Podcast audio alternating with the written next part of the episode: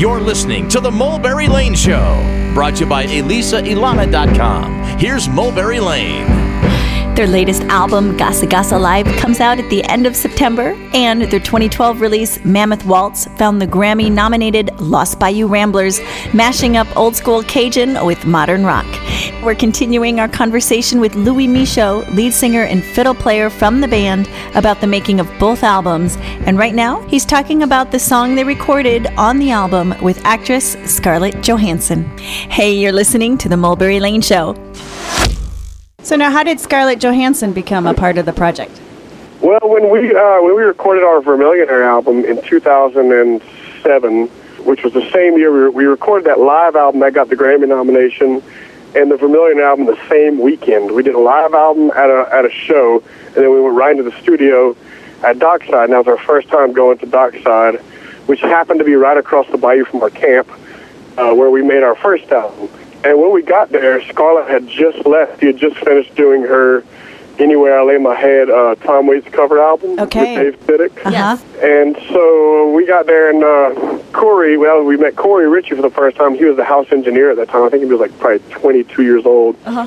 He's like, yeah, y'all would never believe what just happened here. You know, Scarlett Johansson was here for like five weeks, and we had an amazing time, made all this amazing music. That that album was really good. I liked that album a lot. Then we went back to make Mammoth Waltz, and we brought Corey on as a producer. We've I had written this song called Coteau Guidry. That's one of the one songs, or maybe the one song that's not really like a Cajun rhythm or strong structure to say Okay. Okay. but it's it's really a different, beautiful song that, like, man, let's this could be like a song that we could have a female vocal on, which is like a foreign concept to us as an all boy Cajun band. Yeah. Right. It's like, huh, who could we get? And of course, like, I could ask Scarlett. Like, sure, let's let's ask Scarlett. So he asked Scarlett, and then a couple months later, we fly to L.A. and record it at Dave Sitek's studio over there. You know, with her mastery of, of acting and all that, I mean, she picked up Cajun French and did a beautiful job on it, and really, really hit it. She was uh, super cool. You know, really, really picked up the French. Uh, one of the other collaborations that has been ongoing was uh, Gordon Gano, the Violent Femmes. Okay. Uh huh. His sister writes some French songs, Okay. so we did some of his sister songs in French, and you know there was so many great collaborations on, on Mammoth Waltz. know, Really that- creative juices flowing. It sounds like. Yeah, exactly. You know, we were able to take enough time and you know let it breathe and not just try to rush through it just to get it out. And, And then you also had uh, Dr. John. and he just happened to be at Dockside. We asked him if he would lay down some organ on the Le de la Louisiane, um, Okay. which is an old Creole anthem that was written like in the 1800s in, in New Orleans.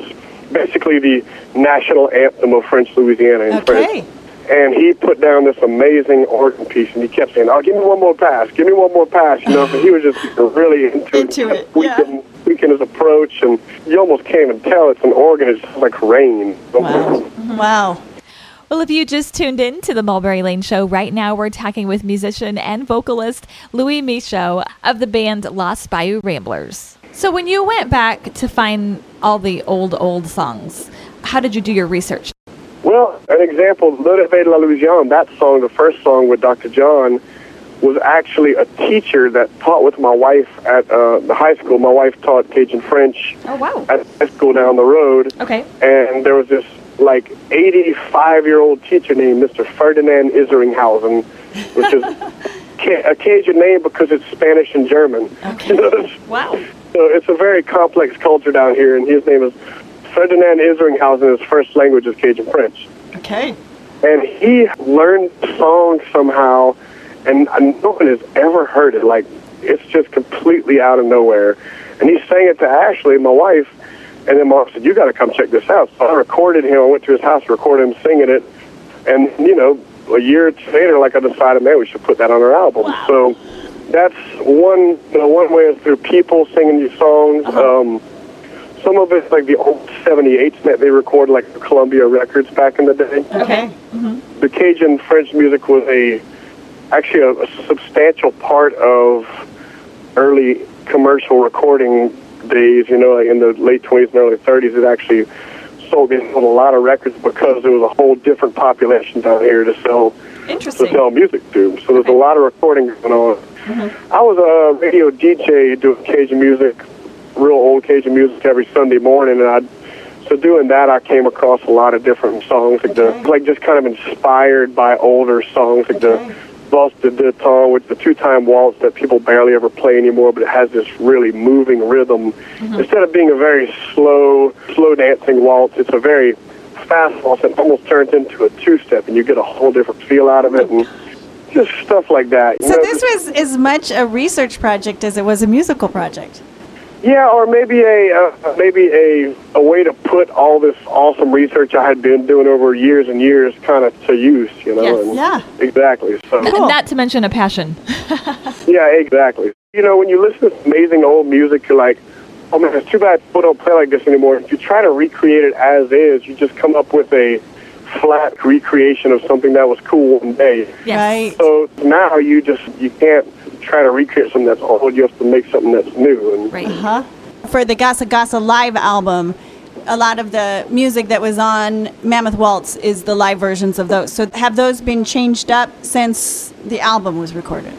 definitely some new approaches to the same to some of the the Mammoth songs on there. Okay. Pretty much all the stuff we put on from Mammoth Waltz has changed. I think we put maybe four songs off of Mammoth Waltz on there, and they all have a bit of a different arrangement, and they're Okay. more spread out, and they get deeper into themselves, I guess. Okay. And then you guys are going to be releasing a brand new album of new material in 2015, right?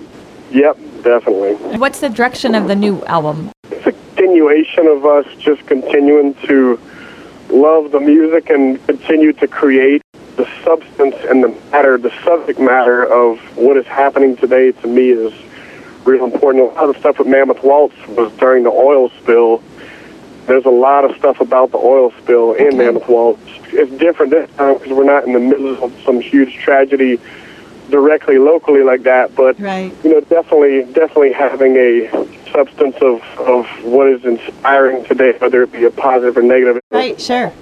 And then before we let you go, since we're sisters here, we have to ask you what it's like working with your brother.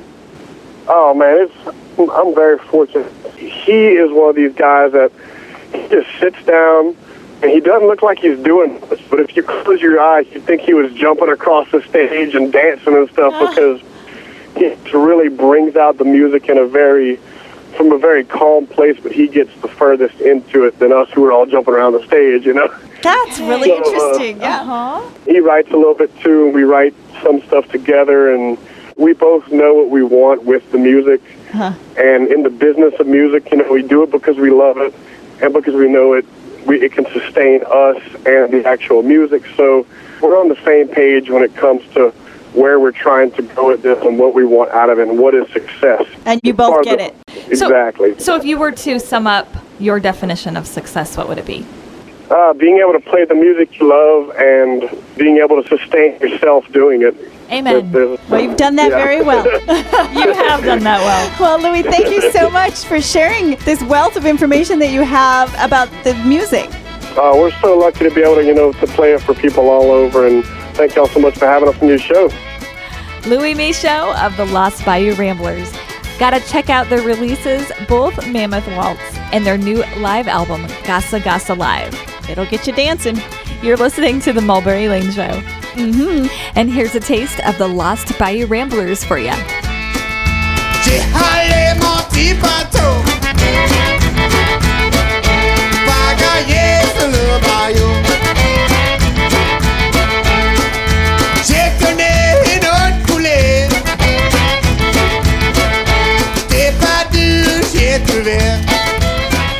Before we go to break, we have an important message for you. Whether you live in Omaha, Council Bluffs, Lincoln, Kearney, or Grand Island, you just might want to be a part of this. Okay, would you like to be part of setting a world record? Do you like spaghetti? If you answered yes to either of these questions, you need to meet Lynn Leahy, president of WeAreThePowerOfOne.org. And now put Sunday, September 21st on your calendar and listen why that one date and 16,781 is the magic number. We are the power of one. with Lynn Leahy.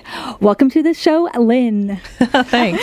Now, this is an us. exciting deal. You are going after a world record, Guinness World Record. Guinness World Record, and talk about the organization. We are the powerof1.org. This is a brand new organization. Talk about what you do. We're just a bunch of regular Joes that had the idea that we wanted to have a spaghetti feed. Our first and secret goal really was that for one day in our town, no one go hungry. No one. It's an idea. And you think, you know, all the major ideas that have happened throughout history start with an idea. We think it has to be this way. It just doesn't. Right. Changing a mindset. Right, changing the idea, getting everyone involved. Uh, and I was thinking about how, you know, it's a shame small towns do such a great job of taking care of one another. Gosh, I wish we were like that. Oh, wait, at least we're not like, you know, Chicago or New York. And then I got to thinking, holy cow, wait a minute. Why not? Why, not? not? Yeah. We can do this. Mm-hmm. You formed this organization. How did it come together? Well, I suppose that would depend on who you ask. it actually it has come together remarkably well. You know, when I first started putting the idea out there to friends and family and people that I know that I think are really key people in my life or even in the community, I felt like Noah building a boat in the desert. you know, So people gave you sideways glances, like, that's crazy. Yeah. But then I would get, as we'd kick off the idea among friends, it'd be, wow, that's just so crazy.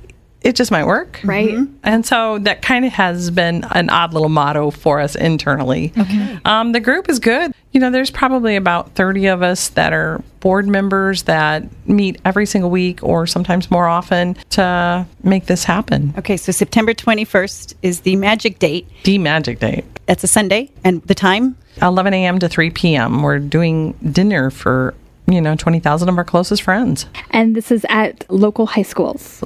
12 local area high schools. Bellevue Public Schools Lead Activity Center will be for Bellevue East and West. Okay. Okay. And then I have Brian Burke Benson Central, North, Northwest, and South from the Omaha Public Schools, whom I love dealing with. They have been awesome. Great.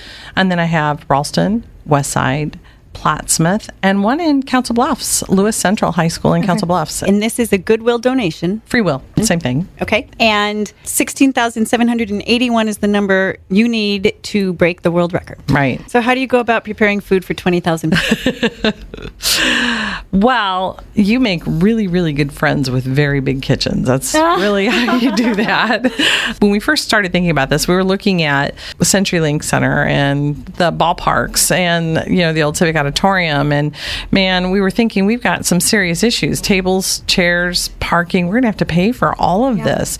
And one board member landed on the idea of the high schools. And I thought, oh my God, brilliant. Parking tables and chairs all in one snap, you know? Right. okay, now you also need volunteers. Lots of Okay, volunteers. so if somebody is interested in volunteering, where do they need to go?